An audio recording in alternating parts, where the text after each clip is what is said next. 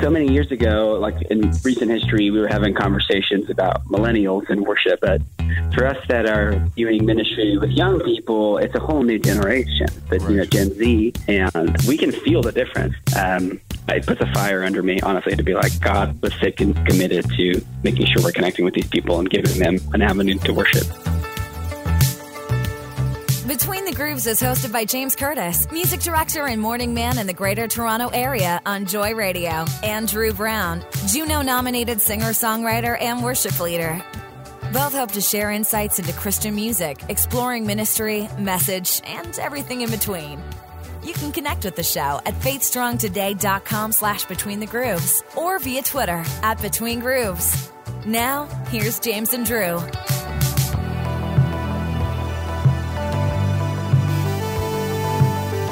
And we're back. Like every time. Every time. Every time what?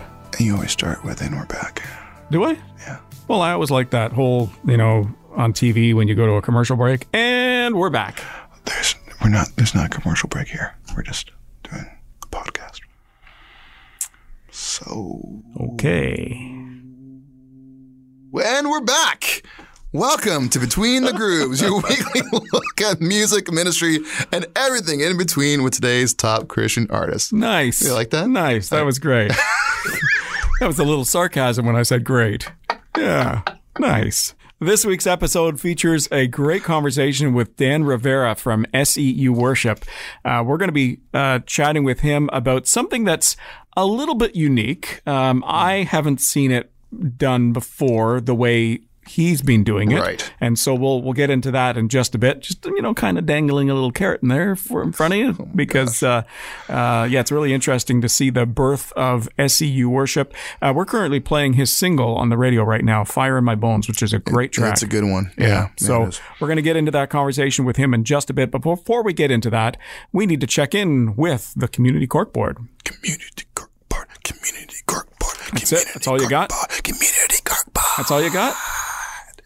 Yeah. That was just a, a anticlimatical. This is, this is my life. And we're back with Community Cork Board. hey, listen, we got a note from uh, our friend Jordan St. Cyr. Oh, I love that man. And uh, he has announced the Backyard Bonfires Tour. Yes. It's nice to see people getting back into the business and doing tours and concerts and and whatnot. And uh, so what he's doing is he's uh, basically quote unquote accepting offers right now. Uh, from now, uh, I guess September through till November, uh, doing uh, whether it's a, a backyard concert or a house concert, that sort of thing. And uh, it's about 75 to 90 minutes worth of stories and songs. Um, obviously because of COVID, uh, suggesting or, or making sure that masks are are being worn by guests. Um, but he's suggesting an outdoor uh, area uh, with a designated stage and. Uh, you know, there's some some specifics in there, making sure that there's electricity. It'd be nice to be out in the middle of nowhere and try to do a concert, and it would be more of an acoustic concert if if uh, you know. I, suppose he could do that as well, and you right? can. Yeah, totally can. But uh, yeah, it's it's great that he's uh, getting out there and telling people about it. That he wants to do it. He's going to be traveling perhaps across Canada. I love that. something like that. Yeah. so, so good. So uh, Jordan Saint Cyr, check out his website for details. And if you're interested in having him come in, well, there you go.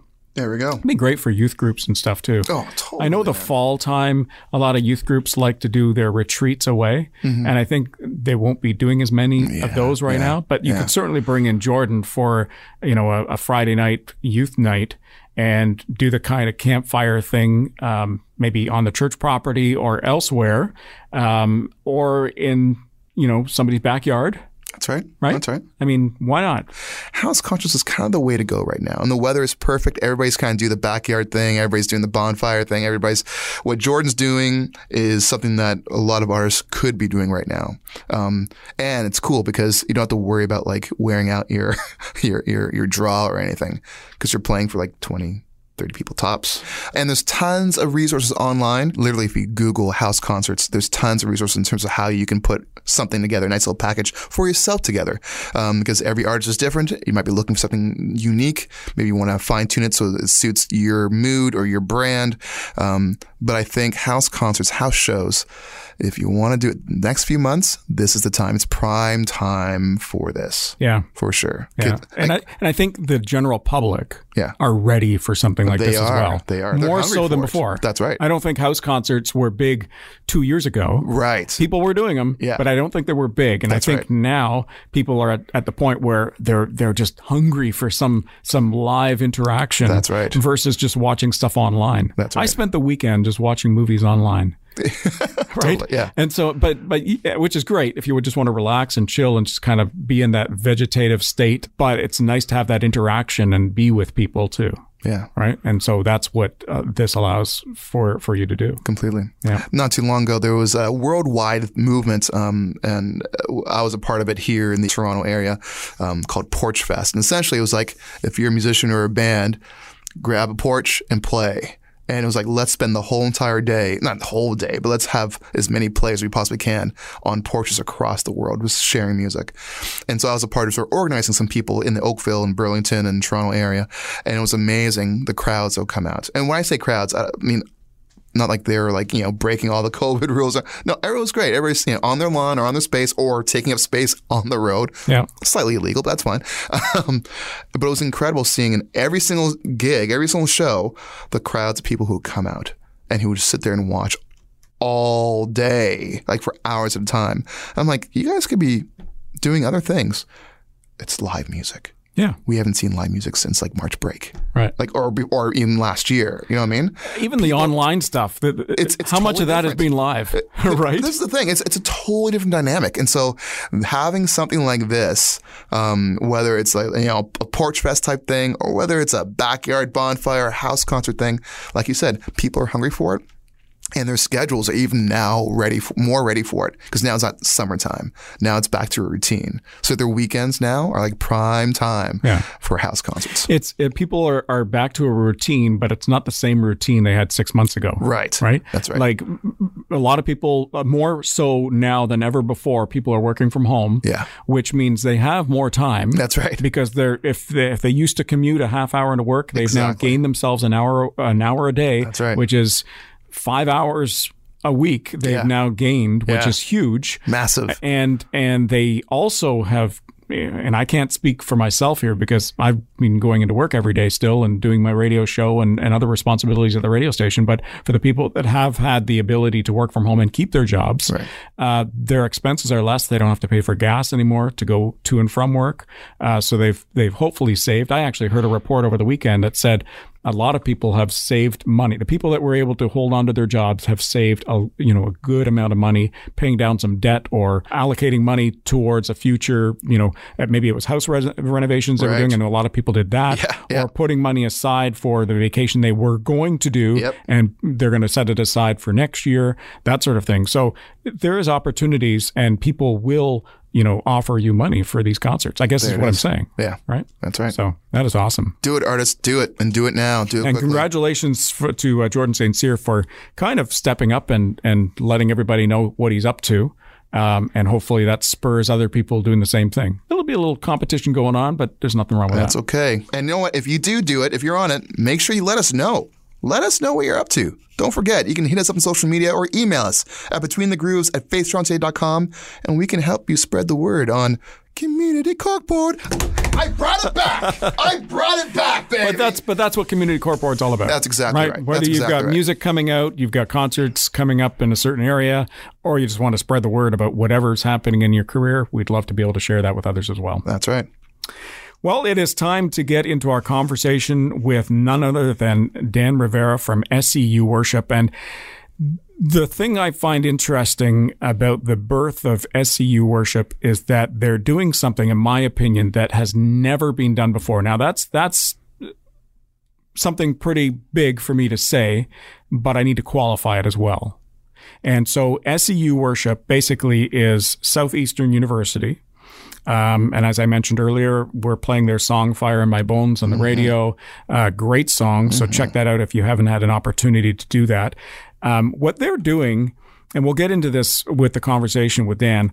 Uh, they are they are basically a music collective, a bunch of people getting together, but it's not just students; it's alumni, its instructors, its staff, all coming together to do the music thing. Right. And that's what makes it unique. I love that so much. So let's get into this conversation Dude. with Dan Rivera from SEU Worship on Between the Grooves.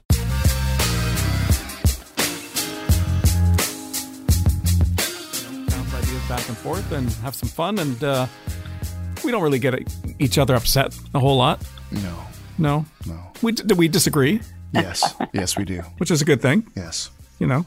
That's So- good. We, we need disagreements. Good, I think, for I this kind of agree. discussion. Yeah, I Well, totally agree. It's it's good conversations, is what it is. I mean, if everybody agreed, you wouldn't have to talk with anybody because everybody's on the same page. yeah, that's boring. Yeah, exactly. Yeah. Yeah. So tell us about Dan. Um, Dan, uh, you- That's so funny. makes me feel like I need to talk about myself in the third person. That's right. That's, That's right. Well, Dan is. Uh, Dan's a great Yeah, guy, Dan. and Dan's been around for a while now. And that's right. Exactly. you know, Dan. Dan's an enigma. We That's don't right. really know. Like, wait, aren't well, in that in? case, in that case, you uh, you know that's the same for all of us. Actually, Yeah. yeah. we're all an enigma. Uh, that's, that's true. I um, um, yeah, I'm. Uh, I- I live in Lakeland, Florida. Um, I'm, I'm a worship pastor at Southeastern University, and uh, my connection to Southeastern is um, when I was.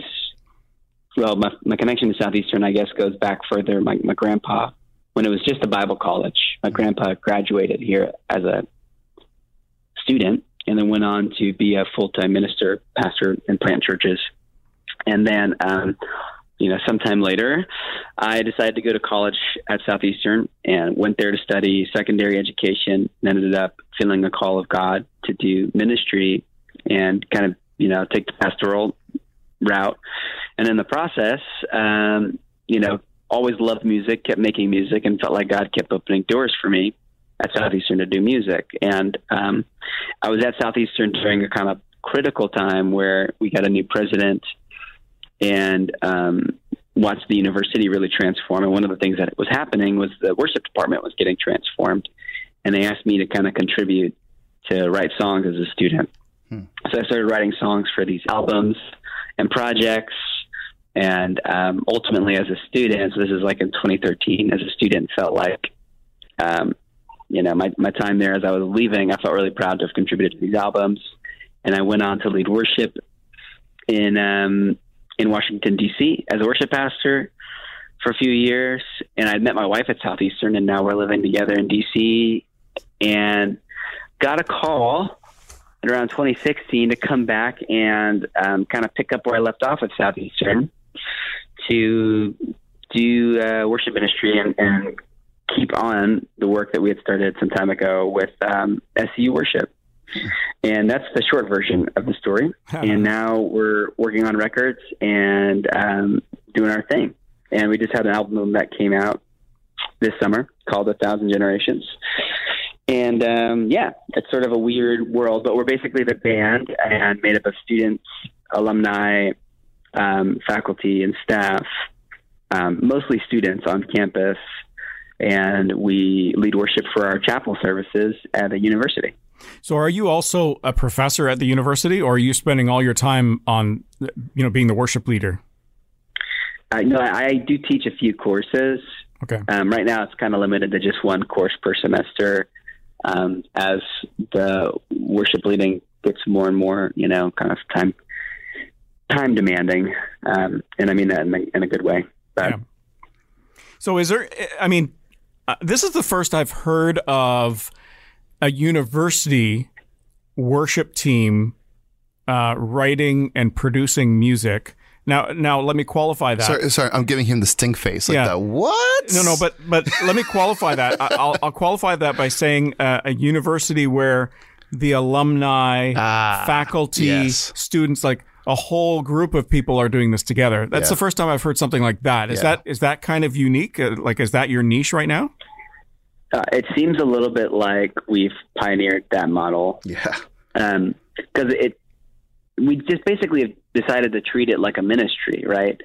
Um, where it's like, hey, like a church ministry, where it's like, hey, it, you're involved, you know, as much as you're willing to volunteer and be a part, even as you leave this place. So if, if you graduate and you go on and become a worship pastor or leader in other places, if you want to contribute as a songwriter and help coach and mentor the next generation of, students, you know, come be a part and be involved.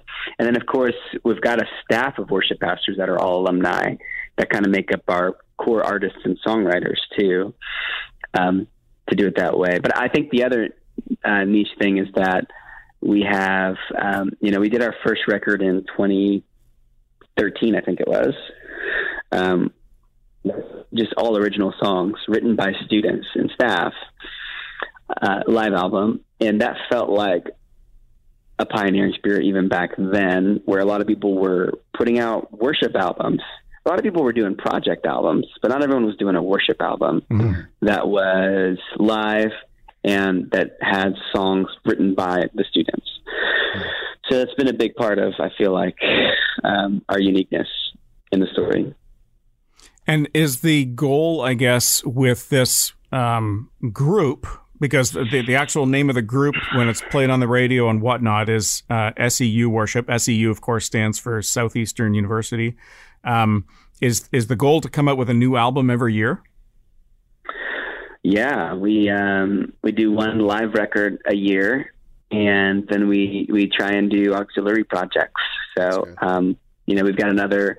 We did an EP in the fall, and basically every other year we snuck an EP in. But now it's turned into a roster where every year we'll do an album and then like an aux project too. So whether that's an EP or we got something really uh, special planned for the fall that'll um, kind of come out in the fall, early 2021, and um, that will be more studio. And is this, uh, forgive this r- ridiculous question, but um, there's a lot of schools who do this, and this is actually like their class project. So yep. know, the, at the end of the year, the idea is to have like an album. Is that true for you guys, or is it strictly like this is a ministry thing and not like a class thing? No, it's like it's a ministry thing. It's a part of. Um, it's basically extracurricular activity. Awesome. We're basically a a overly sized club. yeah, for sure. that became, um, you know, that like eventually we decided to put a whole pastoral staff and resource behind as it began to really grow and develop. That's amazing. Okay, so I'm trying to get into because this is really cool and exciting. But I can imagine the conversations. As so, you're you were at um, uh, National Community, right, in Washington. I was, yeah. Yeah. So that's um, I remember um, I have family in Washington, so I would attend there every once in a while, and the, the building was just this glorious thing. and um, that's a uh, uh, sh- ooh, Batter, uh, Mark Batterson's. Sure, at least when I was yeah, Mark Batterson, right? He was yep. the, yeah. Okay. Yeah. I'm like, did I get the yeah. name wrong? Oh no. Fact check. Yeah. Um, so I remember being there, and it was great experience. He's a great teacher. Everything was cool. So I can only imagine being there in a really great environment, um, really great people, and then you get a call to kind of do this, which is really cool to kind of have this role where you're kind of really focusing on mentoring um, you know, young people, uh, and you're creating all the time. But was there a tension for you in that, or was it kind of like a, oh, I'm jumping on this right now? because um, you're leaving one gray space into yep. you know and returning back to something that's also cool. So how was that kind of as you and your family kind of working on this? How, how did that work out for you? Oh yeah, that's a great question. And you know, Pastor Mark, um, he really he basically asked someone straight out of college to come contribute and be one of the worship pastors for their church, which I, he, took, he basically took a risk on me. So I always felt like um, I don't know. We just have a great relationship, hmm. and I love him to death. And we go every summer. Well, not this one, but we go every summer to National Community Church, and you know, spend a few days out there. And we're still really connected with the community.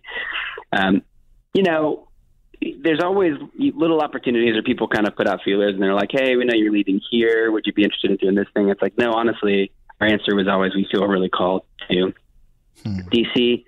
And every now and then, my wife and I would have a dinner conversation that would go something like, I really hope the opportunity to go back to Southeastern never comes up because because that would be one of those things that would just kind of stop us in our tracks and yeah. make it feel like what is God doing that's weird. Why why is it happening? And then um, that call happened, and you know that was the place I found my sense of calling. Yeah, it's a place I met my wife. It's just a really special place for us, and um, we we sought counsel about it. We prayed about it, and ultimately just felt like a green light to give it a go. And um, yeah, so now we're here, and uh, it, it's funny because Lakeland is sort of a funny city. Yeah, it is in Florida, yeah. where it's kind of, it's pretty cool, but no one really knows about it. Yeah, it's we right. kind of make this joke though that once you get to Lakeland, it's like the island on Lost. Yes, like you, you can't get out. exactly. Oh man! But you you said you met your wife there, so it's it, it was like bridal college. for for some, yeah, for some it has that reputation. Well, for um, for many Bible colleges, that's the reputation, right? So the fact you were able to go back is like deja vu. It's like, oh, this, you know, we used to hang out here all the time. This, you know, hey, that's where we went on our first date, that sort of thing, right? Yes. So to make it even uh, funnier, my wife now works at Southeastern, so she started working there like a year or two ago, and so there there have been moments where we go for lunch at the cafeteria together, and it's like, wait, have we? Did we ever grow up? Like, yeah. what's going on? Mm, seriously.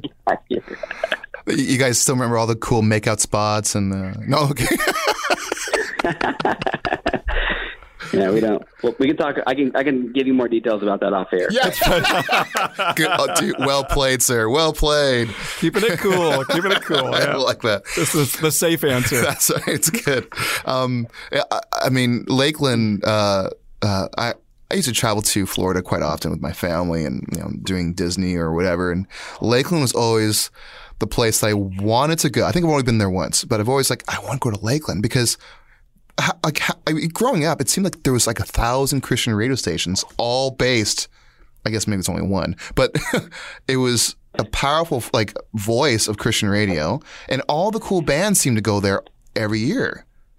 Mm-hmm. Lakeland was always on the list of like tour dates. So I mean, slightly off topic, but like, what? Why? like what? like, um, yeah. I mean, I mean, when I was there, it was a pretty cool town. Like, you know, great spot. But I didn't understand like why Lakeland. What was the draw apart from Christian radio? What was the draw for? Do you know? Do you have any any ideas? I mean, these are all you know speculative, but I'll say there's always been an interesting revival culture in Lakeland. So of it's course. been a number of places where these revivals have broken out. That's right. I Forgot. And, yes. Um, and so I think that really contributes to the faith legacy here.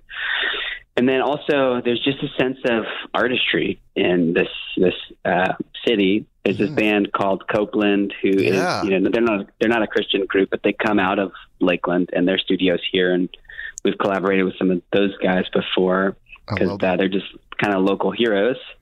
and then um, I'm not sure if it's the largest, but it's pretty close to the to the largest collection of Frank Lloyd Wright architecture is in Lakeland because he designed uh, a college that's on this beautiful lake down here.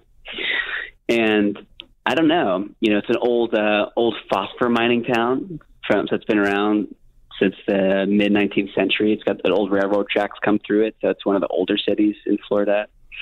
It's just a weird little spot. Hmm, that's cool. Yeah, I forgot about uh, the revivals. Yeah, that was huge. Yeah, Copeland. I'm like, yeah, one of my favorite bands. I love them so much. That's so cool. Um, okay, so now you guys are there. You're present there. You're doing your thing. You're enjoying life there. Um, how is it sort of leading and mentoring uh, the uh, these students? Because uh, I I would assume that a lot of these students are just like insanely talented, lots of ideas, wanting to do new and fresh things and you know, and you're not, you know, you're not old. You know, you, are still young yourself. Um, but there's a sense, I'm sure, of maybe there's a sense of kind of like you kind of need to wrangle them through like making creative choices and using creative yeah how do you how do you stay organized well no like, i mean i mean just even musically like yeah. because i mean like they're they're probably like on the edge of what's cool but also uh-huh. also we're trying to make worship music that it can be accessible to many and Yep. and you're young enough to remember what it was like to be on that cutting edge but now you're like okay but i also need to make sure that we stay on task here with in terms of making the right creative choices you're in a weird not weird position but definitely a different position than most um, uh, worship leaders or people who run these kinds of, of, of projects so do you find that Yep. do you find that tension? Are you kind of like, man, I'm only like a few years older than you, but you got to chill, kid. Or, or are you kind of like, man, we need to do this, but how's this, like, do you are you living in that tension? Is that even a tension point for you? Uh, we, it's a, it is very much tension point. It's probably a little bit different than you described, and I'll Okay. explain how. Okay. But um, the tension point of like, you know, my influences are a little bit different than their influences and their cultural references Yeah. um, is definitely there. And uh, at the end of the day, we all love pop music, Hmm. which keeps us all together. And we just, and we all love, honestly, there's that, that revival spirit is true on Southeastern's campus.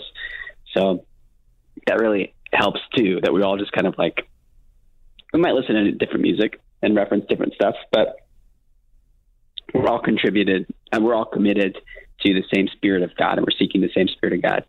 Um, so it's cool though, because uh, at first it was shocking, but it's become cool. Okay. Um, I find that one of my roles, because I'm 29, Yeah. and you know most of the students are 18 or 22 Yeah. between those ages, and um, Dave, who's one another one of our pastors and contributors, core artists, um, he is 32, so he's even a little bit older than me. Yeah. And um, we have this conversation all the time, which is like uh, we remember we were working in the studio on a project, and we were like, oh, you know what? We should bring in a little bit of postal service to this, and it was just crickets. Oh. Who? Who? Who's the, Who's that? What do you oh, mean? It's that guy from Death Cab for Cutie. Still tumbleweeds. More crickets. yeah.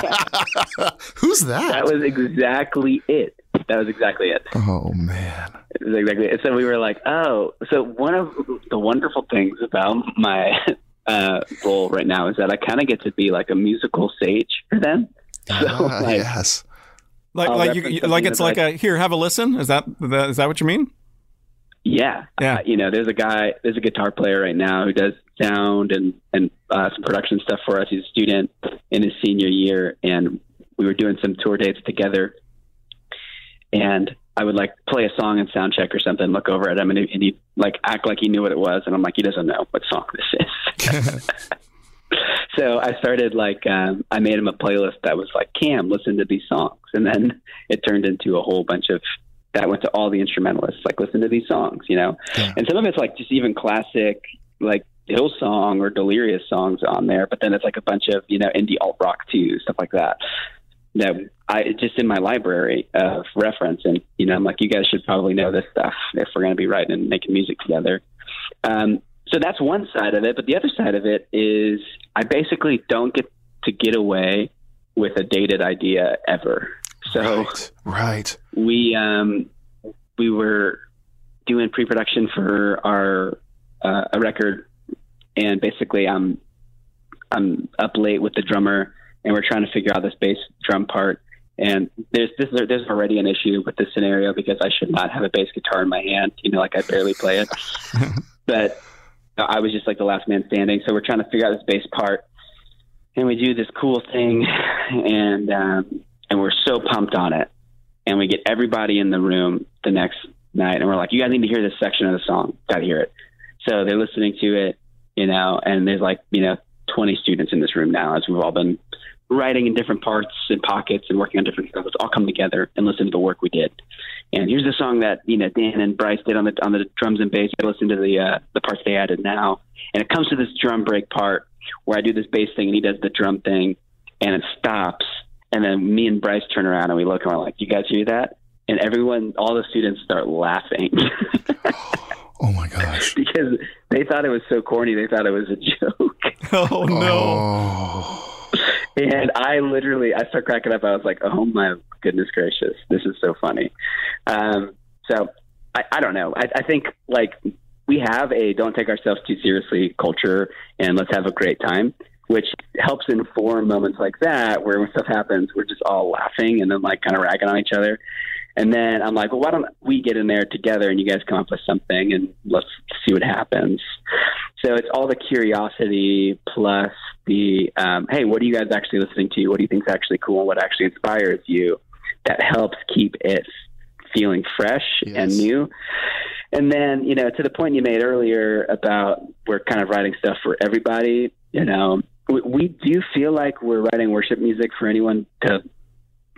I, I do feel like the worship music we write is accessible to anyone, but when we sit down to write, we, we pretty clearly say, you know, this is music for 16 to 22 year olds. That's what we want to write worship music for Right. That makes sense. Yeah. and and that allows us to be like, well, okay, let's put a drop, you know, here in the song, or, or Right. start with uh, a funky drum machine thing here. Um, so that helps a lot. That makes sense. Well, and and that's the I hope I reason didn't why. get too granular. No, there. no, no, no. It was great. It was great, man. Thank you. Thank you. But but that's what the reason why you have a, you know it's although it's wor- worship music there's a there's a pop sound to it that's uh, I'll say a modern pop sound to be even more specific um, that very often you wouldn't hear in a typical worship song um, which is which is kind of cool. Now you guys all also describe yourself as prophetic pop. Can you describe or or tell us what that's all about? Yeah, a prophetic pop is.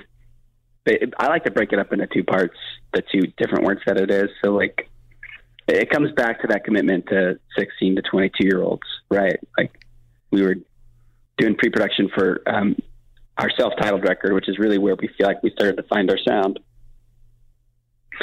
And on that album, I dropped what was basically like a Drake beat on accident Yes. into this piano song we were working on. Yes. Um, that was upbeat. And me and uh, Dave kind of looked at each other, and I, I said, "Well, why not? Let's just, you know, we're leading worship for 16 to 22 year olds. Why not just write that music? We love this stuff. Like this inspires us. Um, we love R&B, pop, and, and hip hop. So let's just bring that into how we worship." And it was like that was the kind of early genesis of it. But at the same time, you know, our chapels and the way we worship always had this spontaneous, creative, just hungry for the Spirit of God energy to it. And um, that's what prophetic pop is. So, prophetic in the Bible means to um, foretell, but it also means to foretell. So, foretell would be like, you know, we prophesy A, B, and C things going to happen, and then it happens. But then foretell is to speak into the future those things which are not, like to speak hope into the future or speak a better promise of the future there in the same way that Martin Luther King foretold a future, you know, in his uh, I Have a Dream speech. So we kind of feel like some of our commitment to whatever is new and um, creative and where we feel like God's speaking to us also comes from that pro- prophetic edge. So our commitment to, um, you know, new sounds and, and new music comes from that edge. So it's a commitment to the Spirit of God, but then also a commitment to just what's new and then what we love about music, which tends to be pop. It's cool. Yeah. That's great. And and quite frankly relevant to this day and age anyways. Yeah. Right? Yeah. Yeah. yeah. That's so. so Yeah, good. totally. So many years ago, like in recent history, we were having conversations about millennials and worship and, and leading worship with millennials. But for us that are doing ministry with young people, it's a whole new generation. That you know, Gen Z, sociologists call them, and I, you can, we can feel the difference. Like on the front line, it's like wow, and I'm sure you guys can too, because you know Gen Z is starting to enter into the workforce Mhm. and you, you just it's different. They're different than millennials, and we feel that even in our worshiping, in our worship leadership, and on the creative front, and then especially with students as we're just doing ministry with them. So we get the sense that like, man, um, it puts a fire under me, honestly, to be like, God, let's stay con- committed to making sure we're connecting with these people and giving them, you know, an avenue to worship. Yeah. Yeah. Now, how do you how does that work for you? Uh, I, I mean, I'm assuming you're the guy that coordinates everybody, whether it be the faculty, the staff, existing students, alumni. How does all that work so that it happens seamlessly?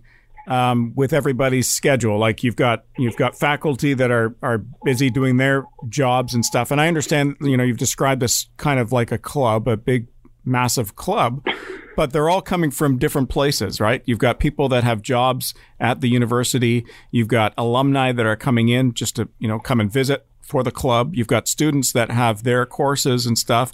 Like, is there, uh, do you have to meet after hours because there's no time to meet during the day? Like, how does that all work? And then, and then with everybody's, with everybody's input, because everybody, if they're good, they've all got great ideas, right?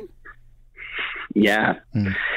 Um, yeah, you know, I don't, I don't know how we do it actually.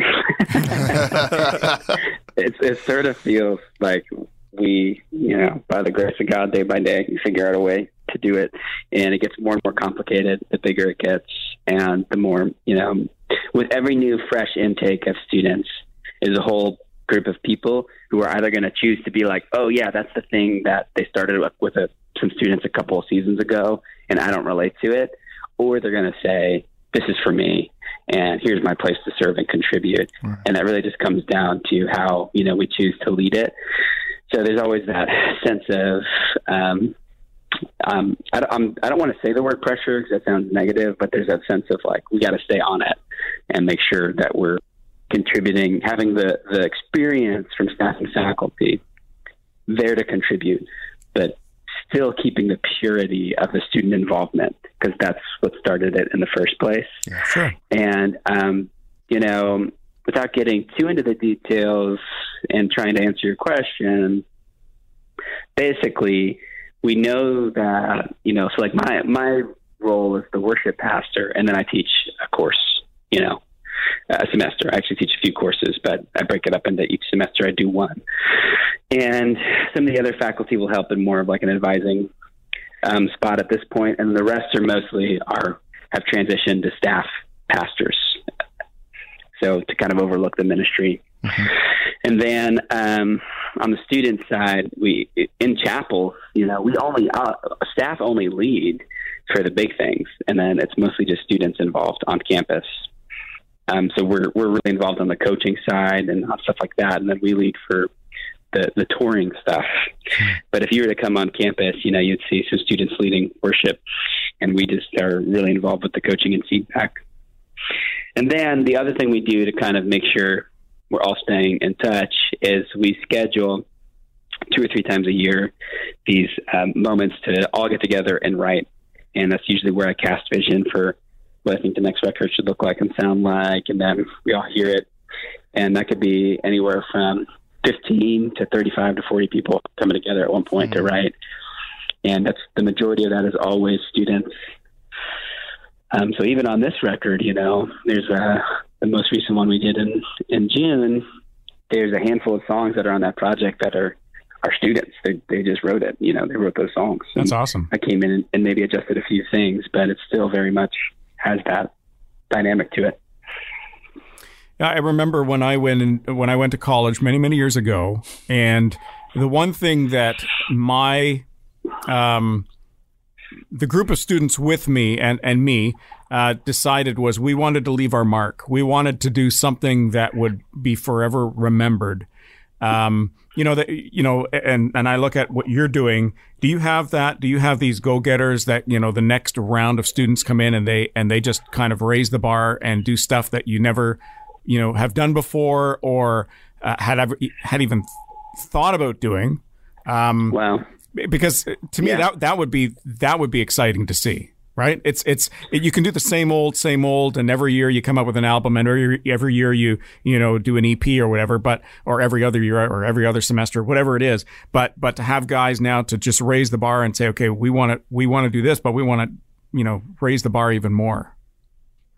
Yeah, you know it's funny. I, I never thought of it this way until you said until what you said, but it's true working with college students um, that someone how to have a desire to go make an impact and change the world. Actually, like that's in everybody, and it's especially in everybody when they're you know 18 years old, 19 years old, striking it out on their own. They want to make an impact. They want to do something um, to impact the world and, and to impact leave their mark on the kingdom of God, so to speak. And um, what's probably more likely is people learn the opposite of that. They learn that, like, oh, maybe my voice doesn't matter that much, or maybe I can't actually contribute, or maybe I'm not that gifted. So I almost feel like it's my job just to continue to protect that first initial call with mm-hmm. students and, and making sure that um, they I'm resourcing them the best they can so that they can be themselves, but then also stir their faith that they can go for it and that they can you know learn how to do those things here in this climate and environment. And what's cool is now we send worship pastors and leaders all over too. So they kind of get that spirit, and I like to imagine that we're helping, um, you know, by the grace of God, helping frame them, helping equip them to do what they can, and then they get to go out and practice those things in uh, real time hmm. at different places. Like you know, um, not many people know that Tiffany Hammer, who's from Elevation Church, mm-hmm. Elevation Worship, mm-hmm. um, is an alumni of SU Worship and she was at our writing retreats and she was here involved with all that before she went off to elevation and i've gotten to know wade a little bit and the crew there and i just get the sense you know that that's part of our legacy too is that we get to send off people to be a part of the church and we're not so it's not just for southeastern's impact but it's part of the global impact which is very much in line with our um, mission and vision as a university mm. From a from a very uh, materialistic standpoint, I can say that any student that's been involved in the project, and I guess most specifically the a, a Thousand Generations project, to be able to put that on your resume after after college and and go out looking for a job, you know, as a worship pastor yeah. or or to a record label or whatever, to have that on your resume, I mean, it says a lot. Yeah, that's right. Yeah, I mean, um, we're in the risk taking business when it comes to the students, and I mean that in like a good way, and that we want to take a risk on a student, give them a chance to do that because we believe in them, and we want we want it to say a lot. We want them to be able to walk into the things that God's calling them to do, and um, the best we you know, this feels weird to say it this way, but to kind of give them a stamp of approval of like, hey, this is some of SU's best right here. So, yeah. Mm-hmm. um, uh, yeah, it, it's um, it's funny because even hearing you say it that way, it's it's when I think about it, I was like, yeah, but you know, when I on the first album, we were just a bunch of like punk kids putting music together with our worship pastor, and um, it is funny as it continues to grow. We do have to get more strategic about it. Mm. About who those people are and make sure that we're setting them up for success and that they have the maturity to handle it. So it does get more nuanced the more we we make those decisions.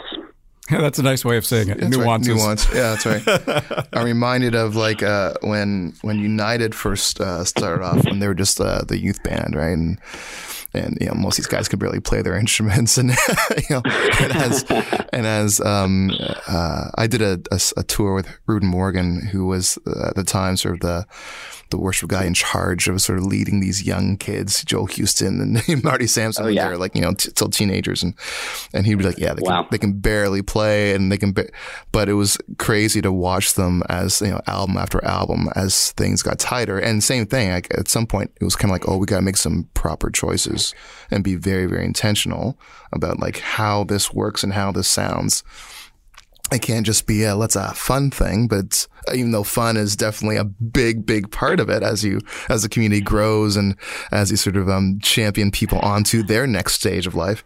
Um, but uh, yeah, like there's a, a, definitely a deeper level of intention about like how things kind of work beyond the writing and beyond you know like um, um, the spirituality of like how we're going to be doing it, even just finding the right people around the table. Um, that's interesting. So I'm leading to a question, which is um, when it is time to bring in new members. Um, I mean, a regular church audition sucks to begin with. That's always a hard process. so, how does it work for you and your and uh, and, and you know the pastors around the table in terms of bringing on new members? Or actually, that's part one. Secondly, asking people to leave. Oh, wow. oh, we're getting spicy up in here. So yeah, how's it work? This is great. How, how's that process work in terms of bringing on new people, but also asking them to, uh, you know, exit? Yeah, I love this question. And, so, and and the record button's still going here, just so you know. That's right.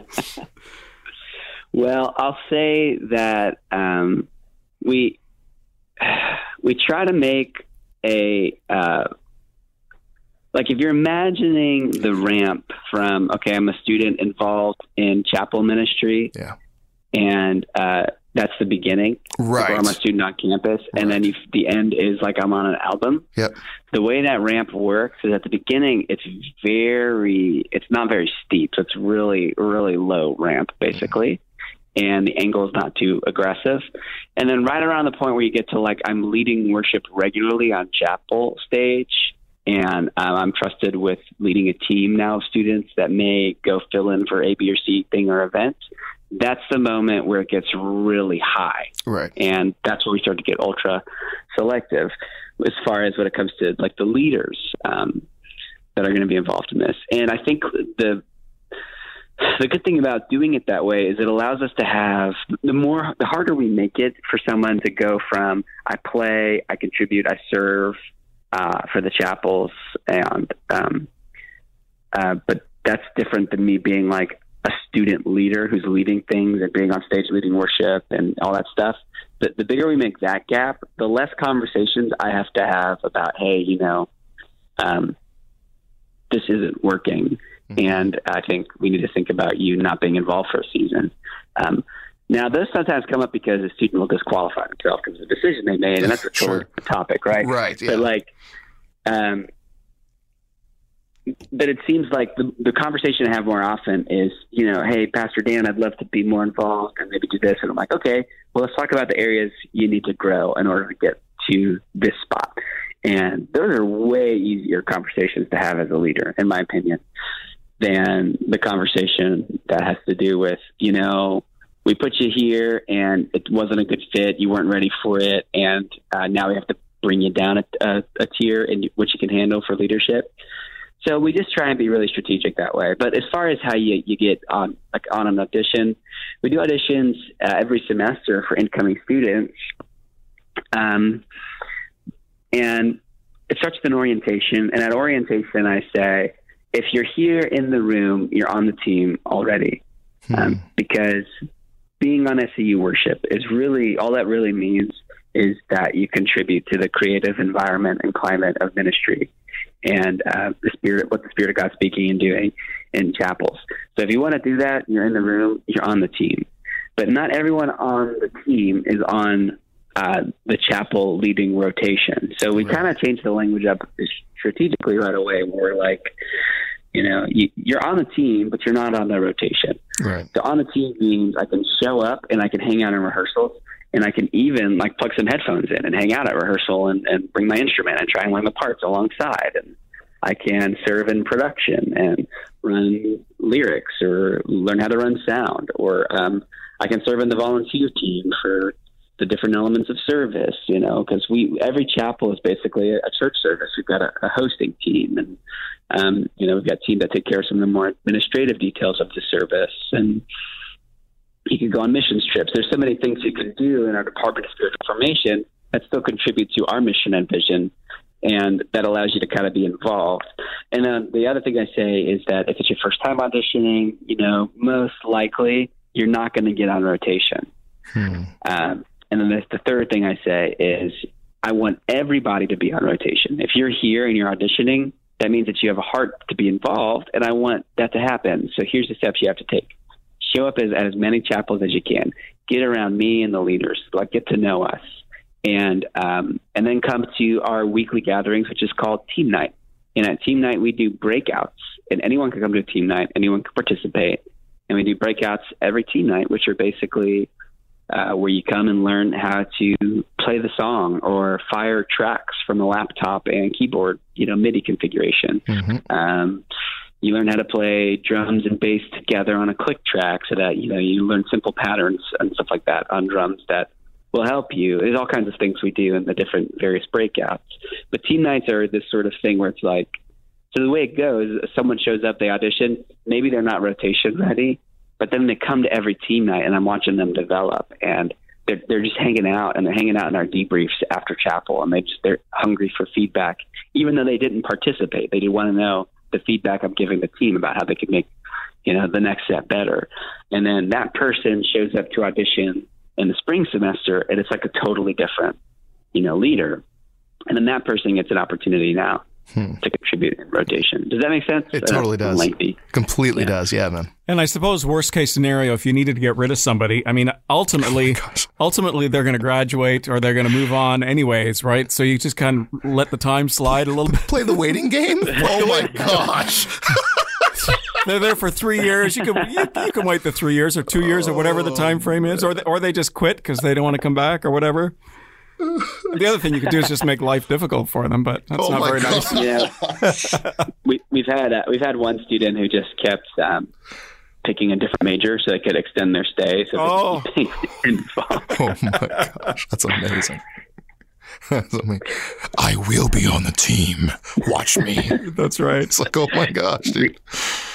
We uh, it's funny you mentioned the student thing. You know, it, we're not too different than like college sports too, where it's like we always have that. It seems like they come in a, in a in a whole batch. So you have a really good freshman intake, hmm. and that kind of they get really good. And then when they're really great, and you can really depend on them, and you're firing on all cylinders, they're getting ready to leave. Yeah. And then you're looking at like you know, okay, who's, what's the next year's team going to be? And you're in recruitment phase already, in raising up phase already. So it's, it's definitely definitely a unique situation. I guess every year it would be.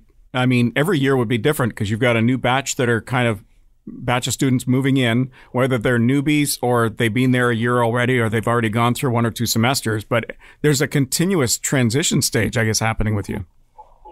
Yeah, always. Yeah, that's nice. I mean, it could be it could be stressful, but it's also great because you it's always going to be different.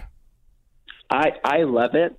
Um, I the, the flip side of it, right? So like um, the dark side of it, if you would, is um, you know, or at, at, NCC, like my church in, in DC, we would, uh, or even my church here in Lakeland, you know, you end up with people who are they went to youth group here, they got saved, at the youth group, and now they're committed, and they did the college ministry, and now they're they're like eight or ten years in. They're just vets, and you can depend on them on your worship squad. They'll knock it out. They can lead stuff, and that's the only that's kind of the only downside to having the four year transition is your great leaders they have to leave, and part of our mission and vision is we want them to leave, and we want them to go and be successful and do something you know somewhere else and contribute to the global kingdom. And so it's this funny tension where it's like, oh, you are amazing. I wish you would just stick around with us.